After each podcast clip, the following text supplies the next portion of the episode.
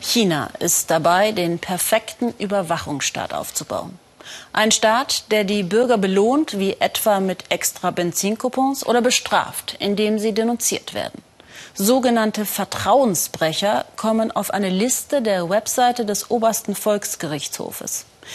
Wer so etwas mit seinen Bürgern macht, geht nicht besser mit den Minderheiten im Land um. So sollen Uiguren oder Kasachen in Umerziehungslagern auf Partei- und Staatslinie gebracht werden. Birgit Firnig hat eine Frau getroffen, die dem Horror entkommen ist. Eine junge Frau, stark traumatisiert, zeichnet, was sie in China erlebt hat.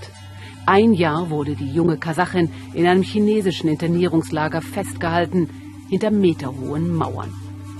Es war wie im Gefängnis. Fotos aus dem Innenleben der Lager gibt es keine, zu gefährlich. Doch Sophia zeichnet, um zu dokumentieren und das Erlebte zu verarbeiten. Sie will nicht erkannt werden. Aus Angst vor den chinesischen Behörden hält sie sich in Kasachstan versteckt.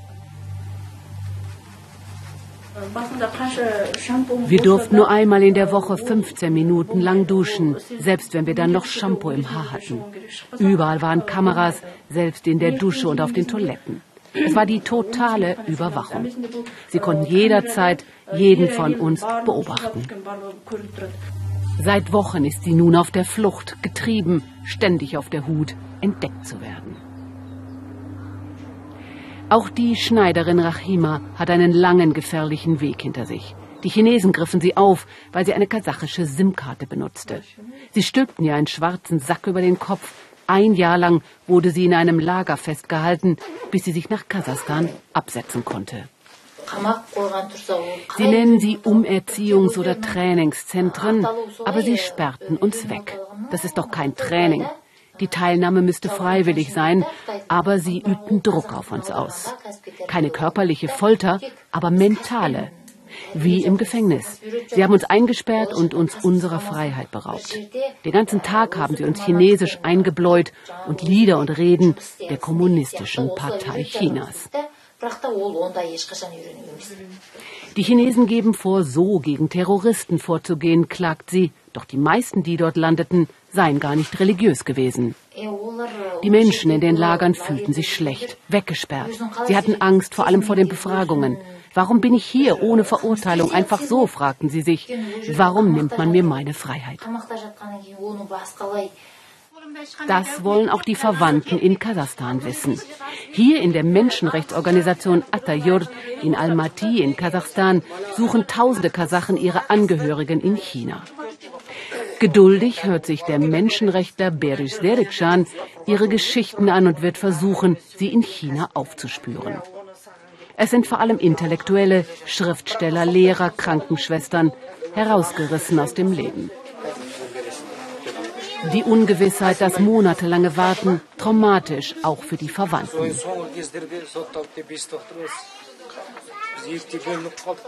Serekcan sammelt alles, auch weil die Chinesen die Existenz der Lager leugnen. Die Beweise sind erdrückend. Jeden Tag stehen hier mehr als 150 Menschen. Diese sogenannten Umerziehungslager sind schlimmer als Gefängnisse. Die Menschen werden dort gefoltert, geschlagen, ihnen wird Nahrung und Schlaf verweigert. Wir gehen davon aus, dass 500.000 Kasachen in Internierungslagern sind oder waren. Mit Aufrufen wie diesen auf YouTube versucht der Menschenrechtler Serikschan, die Weltöffentlichkeit wachzurütteln. Diesen Aufruf startete die Hilfsorganisation im Sommer letzten Jahres. Der fünfjährige Akjol sucht verzweifelt seinen Vater, einen Koch, der in China arbeitete, weil er dort besser verdiente.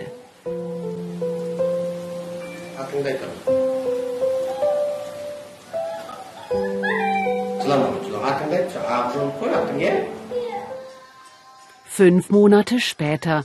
Die kleine Familie ist wieder vereint in Almaty. Aus Angst vor den chinesischen Behörden will sich Berdek nicht zu erkennen geben. Sie haben uns von morgens bis abends chinesische kommunistische Lieder eingetrichtert und uns ständig getestet, ob wir sie auch wirklich auswendig konnten.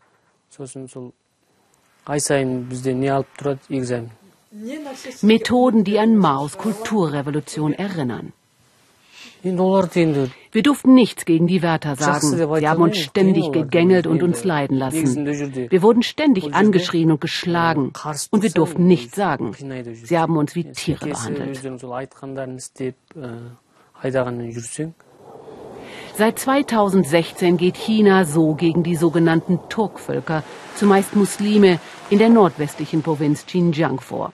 Dort leben Kasachen, Kirgisen und Uiguren. Wie Rachima ergreifen derzeit viele Kasachen die Flucht, oft nur mit ein paar Habseligkeiten. Rachima hat alles zurückgelassen und will nun in Almaty neu anfangen als Schneiderin. Wir Kasachen können in China nicht mehr frei leben, weil sie unsere Kultur zerstören wollen. Die Kultur der Minderheiten von uns Kasachen, Kirgisen und Uiguren. Sie wollen diese Ethnien zerstören und aus uns Chinesen machen. Aber ich will meine Religion behalten, meine Identität, meine Wurzeln. Sie glaubt nicht, dass man mit Lagern, Hightech-Überwachung und Folter Menschen umerziehen kann. Am Ende fördere das nur Hass, meint sie. Übergangsweise hat sie eine andere Bleibe gefunden. Die Wärter in den chinesischen Lagern sind wie Wölfe, kalte Augen, arrogant meint Sophia, die Künstlerin.